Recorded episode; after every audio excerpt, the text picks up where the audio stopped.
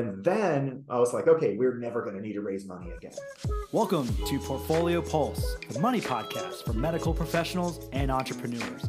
I'm your host, Stephen Husky, owner of Husky Financial Consulting and Wealth Management. Our goal is to help leaders accumulate wealth and empower them to build the life they deserve. Each week, we interview a purpose driven leader or medical professional that is building a thriving business with community impact. We ask tough questions, learn the habits they practice to build successful careers, and discover a secret they can pass on to help others build their businesses. It's time to talk money, meaning, and maximum impact. Hello, and welcome to Portfolio Pulse the money podcast for medical professionals and entrepreneurs.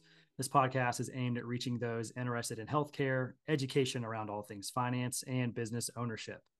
Entrepreneurs, they do come in all shapes and sizes. And as business owners, we've learned a lot through mistakes, struggles, successes. And this podcast is aimed at those who want to learn more about what they could be doing better either in medicine or business ownership. So today's guest is Eli Packouz. He is the creator of InstaFloss.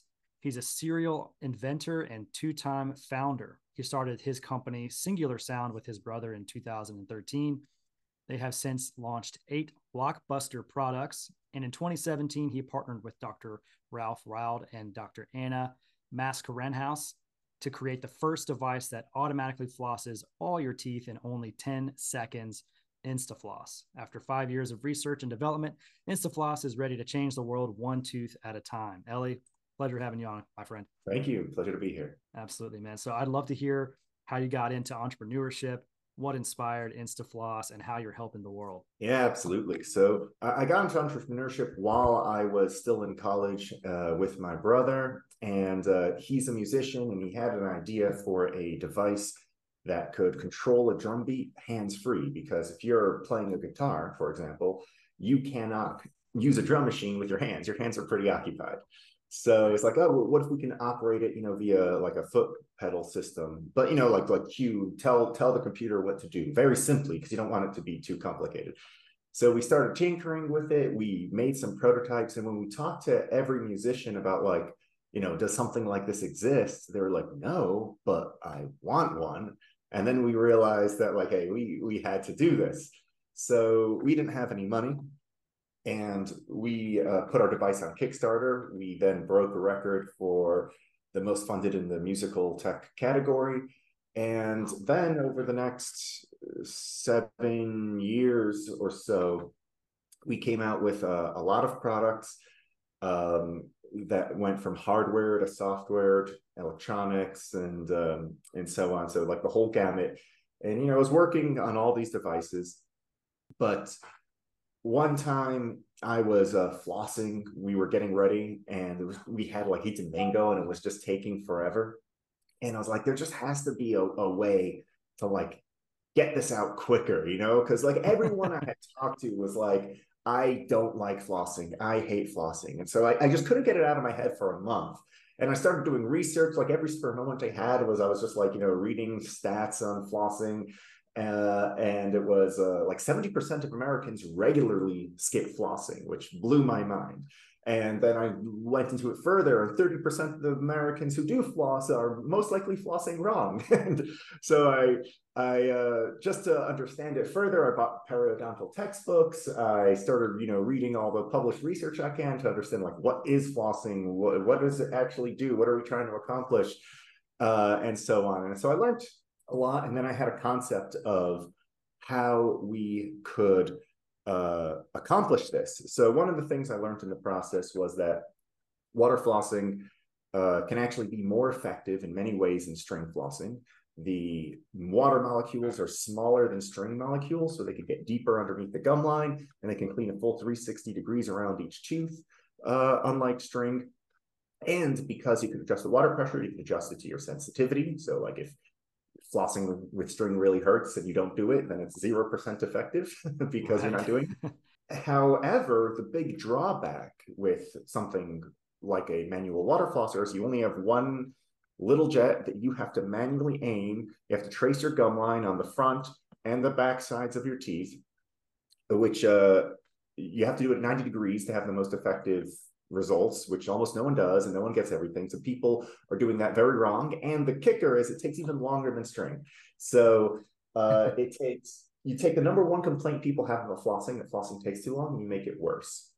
So my idea was for a multi-jet water system that could get all the areas, more, more areas of your teeth at once, and be able to accomplish it in just a few seconds while assuring perfect coverage and assuring the correct jet angle. So that was my concept. I would say that right away, the thing I did right, uh, probably the thing I'm most proud of in the like in terms of the steps I took to accomplish this was I realized that I am a tech person. You know, I've come up with product ideas. I, you know, I tinker with them. I come up with concepts to to problems uh, that consumers have. You know, that that's what I've done. But this is a medical device, and so I needed to make sure that I was that you know I was not getting lost in my hubris of like, oh, this is going to work. And so right away, I partnered with Dr. Ralf Raud and Dr. Mascarenhas, and, and I got a few other advisors who were dentists as well, who are not like really part of the team, but you know, uh, I shared the concepts with and shared our research with. And I wanted to supplement in the dental space. So Dr. Ana Mascarenhas is the chair of the American Dental Association Council of Scientific Affairs. It is a complete fluke that I somehow managed to pass through her emails, and she said, "Yes, let's let's talk." You know, that was amazing. And uh, Dr. Ralf Raud has done a lot of uh, research on on fluid dynamics, and so in particular, uh, he's an expert on moving liquid around, you could say. And so I knew that uh, while I had an idea mechanically of how this was going to work, I needed someone a little bit more expert. So, so with me coming up with the concept and trying to piece it together and uh, Dr. Ralf Raud and Dr. Ana Mascarenhas leading our, our research, it only took five years. To that's it. That's it. five years. That's it. But after five years, I'm, I'm proud to say that we have a device. It could floss all of your teeth with 100% coverage at the correct 90 degree angle uh, with better results than uh, people in the manual water flossing or the manual string flossing groups have had and it can do it all in just 10 seconds. That's amazing. Eli, um, sounds like you're disrupting the dental world with how you're helping people floss. And I really hope that this catches on. I mean, I dislike flossing, and my dentist is always telling me I need to floss more. And of course, I do it two weeks before my dental appointment. So I've been doing it, you know. Um, but this is great, man. I think that you found something that people really don't enjoy doing, but they know that they need to. But you made it so much easier. Um, these dentists can can really proudly, you know, talk about this product once it's been uh, you know sent out to them and they've had the, ex- experience with it that they can mm-hmm. tell their patients hey this is an easier way to do it i know that if you're going to do it this is the way to do it so congratulations first off on just finding something that made things easier for people but secondly for getting the funding and creating this great concept and actually bringing it bringing it to fruition and and soon to market so again congratulations on all that man that's great thank you uh, yeah i'm uh, really proud of it and i uh, can't wait for people to try it and hopefully, uh, when we start reading the stats in a few years, they won't be as scary uh, for 70% of Americans not flossing and uh, 30% flossing incorrectly. Uh, hopefully, we can improve that ever so slightly. That's our goal. Well, maybe we'll see you in some research papers and some periodontal books as well. You know, maybe your name will be mentioned in there with the greats. Um, so we already know what makes you unique and your business model and what you're doing. So, what are some lessons that this journey with Instafloss and then even your drum machine has taken you on? And what would you like to share with others who are trying to create something that they're trying to disrupt other markets with? Yeah, absolutely. Um, there have been many lessons, and uh, one of them I would say is because you're dealing with not only known unknowns but also unknown unknowns you have no idea. If you have a concept you know you have a practice and you have you're like I, I think this tool would be better for people in my profession or whatever your idea is you don't really have all the solutions. You might have a mechanical draft in your head you don't necessarily know how are you going to mass manufacture that what materials are you going to use what problems are you going to run into that you have to solve that can adjust the sort of planning you make. So I thought that we could probably finish this engineering in like a year. Uh, that was incredibly wrong. And so there were many times where I was like, okay, now it's only two more years of engineering. And I didn't want to raise more money uh, for the startup than I thought we needed to because you know why would you give up more equity when you only need it like you only need this amount of money to get to market? However my uh, runway estimates for how long it was going to take to make a device that was going to work that was going to work better than uh, the devices on the market that we could mass manufacture without defects reliably at scale uh, you know there were just so many things that made it take longer and longer.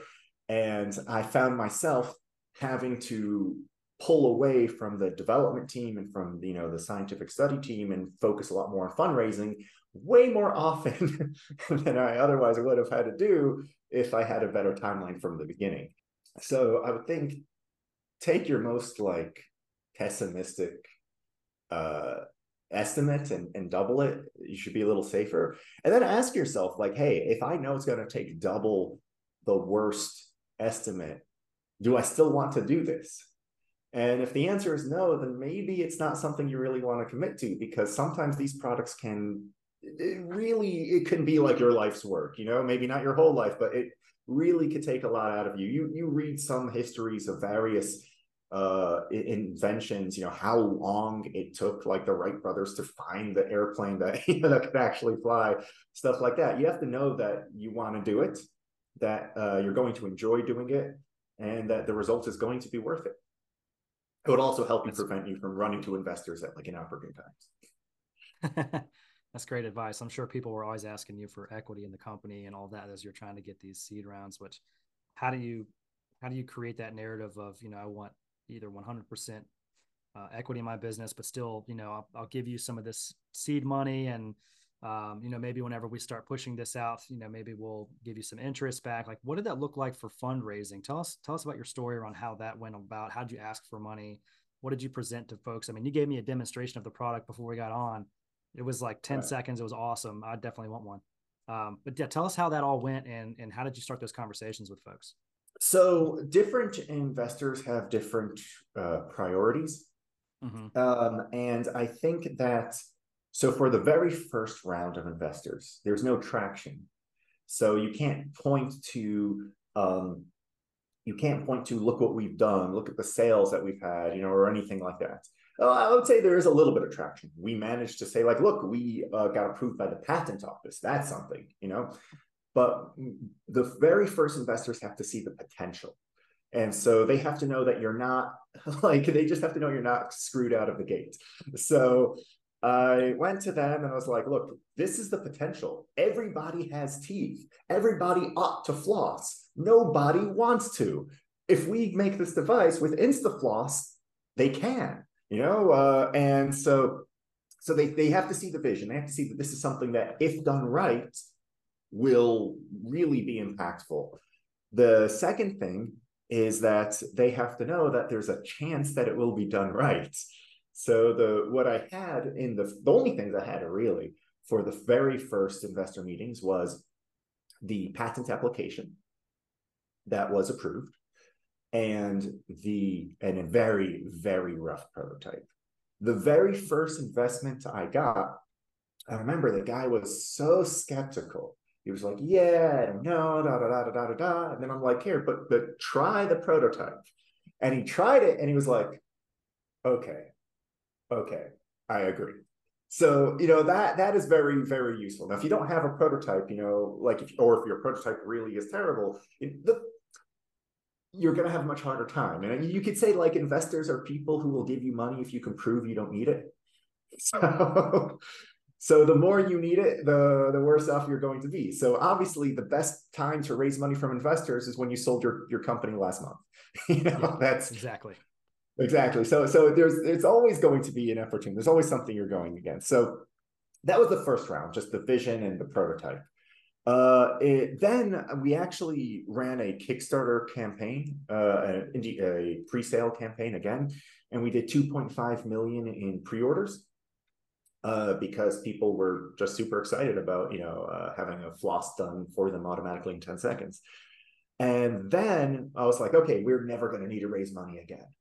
But then we tried to go into manufacturing and we're like, we had to change molds and we had to do all sorts of stuff that was super expensive. And it's like, ah, we need to raise money again. and so I went to investors again. And this time it's like, well, our patents are granted. We not only have a prototype, but we actually have a, a uh, bill of materials, a contract with the manufacturer. So you could see that because one thing that could happen is you could have a great prototype, uh, but then you go to the manufacturer and now it's five hundred dollars, thousand dollars to create your device, and suddenly right. you don't really have uh, that much. That's a huge risk investors are taking if all you have is a prototype, because there's a big difference between a prototype and a manu- mass manufactured device. I know founders personally who have had great prototypes and then they went bankrupt in manufacturing because they could not make their device economically. So, so that is something to be very aware of. Uh, now, luckily, I this is not my first product, so I'm a little bit familiar with what it's going to cost and what is mass manufacturable. However, if you're not familiar with that, I urge you, urge you to take on a co-founder or an advisor or somebody who has done mass manufacturing before, because certain things that can be prototyped literally cannot be mass manufactured. It's a different process. Uh, so for my friend whose company unfortunately went bankrupt, uh, they were using a lot of 3D printing to create their their uh, device, and that was required for their device, but that was not something that they could do at scale. So fundamentally, their design was not mass manufacturable. So that's just something to look out for. But yes, I was able to say we have something that is mass manufacturable. We already have molds. We've already done some injection molding.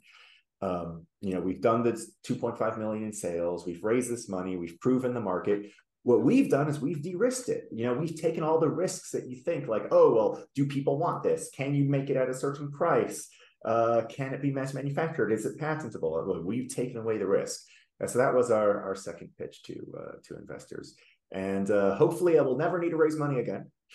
but if I do, uh, the next thing I'll be pointing out to is look how many people have the device, look how many people love the device, look how many people are telling their friends about the device, and look how much we're growing. That's awesome. I mean, it, it, you have to have ingenuity, you have to have persistence, you have to be diligent in what you're doing to create something like this. Um, what I got from what you said is, you know, investors need to see the potential behind what you have. They need to see the vision that you have. Uh, there's got to be a chance that it's going to be done correctly. They have to believe in you as the as the investee, you know, someone investing in, um, and making them a believer. I think the the patent, the Kickstarter campaign, and your option to make this economical in manufacturing was was all you know easy for them to believe in in you and your product. And that mass manufacturing advisor and you know i'm sure that was super super helpful. I know that you've got some challenges in creating this thing. We kind of just discussed you know ad nauseum about all the challenges that you had. But um you know you had already a successful company that you were working inside of. So what gave you the permission to be able to leave this successful company and then you know follow your passion to create this even better product? Yeah no uh, i'll be honest that was a very difficult decision you know and uh, perhaps one that could have been construed as unwise. Uh, it was certainly risky you know i i have already had a successful business and i already had a lot of products in the pipeline that i wanted to make with that business and i knew that if i was going to pursue this then I was number one taking a huge risk at something that may not pan out because there's a there's medical research, there's all sorts of things that need to to happen. I didn't even know that it was going to be five years. Uh, whereas, you know, if you have a good thing going, you know, that could be anything for you. It could be your practice, it could be your job, it could who knows what it could be. Um, but I just knew that the potential that if I were to succeed was so huge that I couldn't not do it. You know, I had to step forward and boldly floss where none have flossed before. So, so that, that makes was, sense. Uh, I mean, you you you knew that it was going to be a big risk. I think hmm. people mm-hmm. they kind of go to where the comfort level is, and they do not stray from that. And and going out on your own and doing something that you're passionate about, that risk is outweighing the reward for some of these folks in their own mind. So I mean, you you definitely took the leap, and and now it's working out for you and people believed in you as well as yourself right so do you feel because of this traction that you have going right now that you've actually made it uh, there's something that my brother and I constantly say to each other is uh, we we've just kicked the can down the road. You've never ever made it. Like you've never made it, no matter where you are. Like it, like even if your company is like a multi-billion dollar company. Like you're like oh those guys think they made it. No they're they're scared out of their wits end about all sorts of things that could happen to their company all their competitors uh, all the ways it can go wrong. How are they going to exit? Because you know you have a bunch of imaginary value in stock. How are you going to convert that to cash? Uh, so yeah no you've it's one thing I've, I've I've like come to make peace with you know definitely in the very first like maybe the first five years or something like that of my first business i was like oh just one more year two more years we'll have made it. I realize there's no such thing. You have to enjoy the journey. Uh, you have to have a goal. You have to constantly be going towards there but you're never going to reach because life is a struggle. You know even if you manage to let's say make it to the complete end you sell your company. Well how are you going to not have your the funds that you get dispersed and lose all your money? How are you going to hold on to your health are you going to you know actualize the goals that you have that are non-monetary? You know you had a vision for a life you wanted to live. Are you living it? And for how long? So uh, i don't think you've ever made it. I think you just keep kicking the can down the road and then eventually you die. But uh, hopefully you can kick the can down a good road that you want to be going in. It's about you if you want to go in that direction keep kicking the can in that way. I love that I'm going to take the bait here a little bit. I mean, I love that you're talking about exit planning a little bit. Um, I'm a certified exit planner. I mention that on the show all the time. And so talking about people's exits is super important because, like Stephen Covey says, that's his second successful habit of, of highly successful people is plan with the end in mind. So when you were creating this business, you know, what did your one year, three year, five year, 15 year plan look like? And what is your option for exit? Which door are you going to walk through as you leave the company? Right. Um, so right now the most like likely exit plan, obviously there's contingents, you know, because none of this is guaranteed. But the thing that makes the most sense to me is that we really prove that Instafloss is better than other options. We show it scientifically that Instafloss gives you a better floss. Uh, we can show it uh, in the market that Instafloss is is uh, preferred by consumers you know, we show it in uh, the business that Instafloss makes more money than other devices. And so when we can prove it in all these domains, scientifically, consumer business, then we have something of real value that would be even more valuable in the hands of Church and Dwight, Johnson and Johnson, Philips, Procter and Gamble. All of those companies uh, have water flossing devices that are identical to all the other companies' water flossing devices uh, because there haven't been any relevant patents in like 60 years. And they're all losing market share in a race to the bottom, be like, hey, your device makes the number one complaint about flossing worse. It takes even longer than string. We make the number one complaint about flossing better, and we're patented. This is a rare opportunity for a conglomerate such as yourself to gain market share against other conglomerates, which is super synergistic, to use the over buzzword, uh, with their other stuff. Because if you're, you know, Procter and Gamble or, or Philips or whatever, uh, then if you have a device that is miles ahead better than everyone else and is patented and people are now buying into your ecosystem now you can sell them your toothbrushes and your mouthwash and your toothpaste and all those other things uh, because they're at your store and they're getting something like that. So it's more valuable for them than it is for us. We're selling instafloss they're selling everything um, and so it would give them an edge. So right now that seems to be the most sensible. However, they're not going to buy it until, you know, an investor or someone who's going to give you money when you can prove you don't need it. So only after we can prove all aspects of the business are superior, that's when I think is the time to um, to talk to them. And I think there's good opportunity. For example, Waterpik, which has zero relevant patents anymore because the product came out in like 1960 uh, they have a ton of competitors that make something that honestly is indistinguishable from them. And they only have like 20% of the market share. They were bought in 2017 for $1 billion for church by Church and Dwight. So what can we do by actually being patented and making it better? Right? That's what I'm striving to see.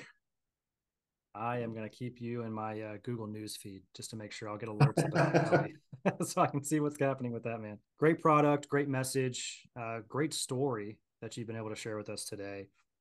What is it that you'd like our listeners to know about you, your business, and any upcoming events or promotions that um, you're excited about? Yeah, so I'm actually super excited right now because I am conversing with you from Guadalajara, Mexico, where we are doing our manufacturing. So as we are speaking, although maybe not as you're listening, because I don't know when this is coming out, but uh, as we are speaking, I am literally at the factory all day, every day, making sure that all the devices are up to spec. And we are shipping in two weeks from time of recording. No idea when you're listening. So 728 uh, 23, by the way. So two weeks from now. exactly. So go to instafloss.com. You could learn more about how it works, um, what we've done, where you can get it. You can go to the contact info if you want to get through to me. Uh, I will find out about your email. Perfect. I will put all of your information that's necessary for people to reach out to you in the liner notes of this episode. My final question, you know, this this podcast not just about money, entrepreneurship, and learning about struggles and, and highlights. It's also about making meaningful contributions to society and creating maximum impact. So mm-hmm. we can tell there's already some impact on what you're doing, but what is your lasting legacy and purpose that you'd like to leave in your community, Eli? Oh man, I mean, when you say lasting, do you mean from this chapter or do you mean before we close the book? How are people going to remember you 50 to 100 years from now? Let's talk about that.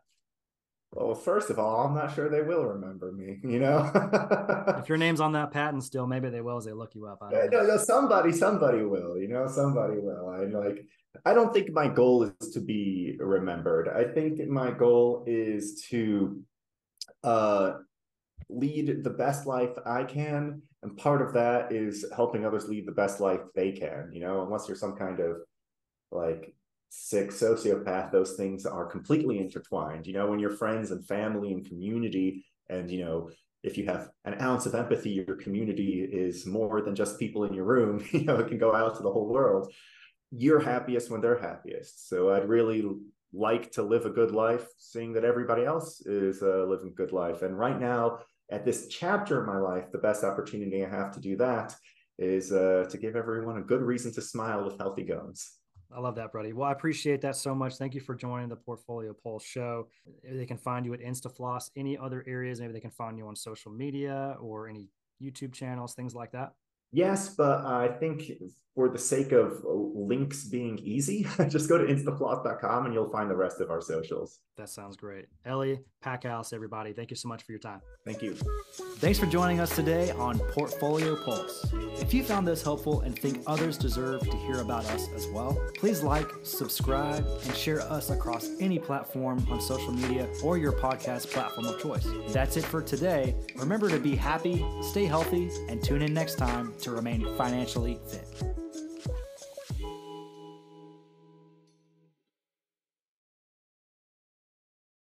This podcast is for informational purposes only. It's not to be construed as tax, legal, or investment advice. Although the information has been gathered from sources believed to be reliable, please note that individual situations can vary. Therefore, the information should be relied upon only when coordinated with individual professional advice. Guest speakers and their firms are not affiliated with or endorsed by PASS, Guardian, or Husky Financial Group LLC, and opinions stated are their own. Guardian, its subsidiaries, agents, and employees do not provide tax, legal, or accounting advice. Consult your tax, legal, or accounting professional regarding your individual situation. All investments and investment strategies contain risk and may lose value. Michael Husky is a registered representative and financial advisor of Park Avenue Securities LLC, PASS, OSJ 6115 Park South Drive, Suite 200, Charlotte, North Carolina 28210, 704-552-8507. Securities products and advisory services offered through PASS, member FINRA SIPC. Financial representative of the Guardian Life Insurance Company of America, Guardian, New York, New York. PASS is a wholly owned subsidiary of Guardian. Husky Financial Group LLC is not an affiliate or subsidiary of PASS or Guardian. Husky Financial Group LLC is not registered in any state or with the U.S. Securities and Exchange Commission as a registered investment advisor. 2023 159 156 expires 8 2025.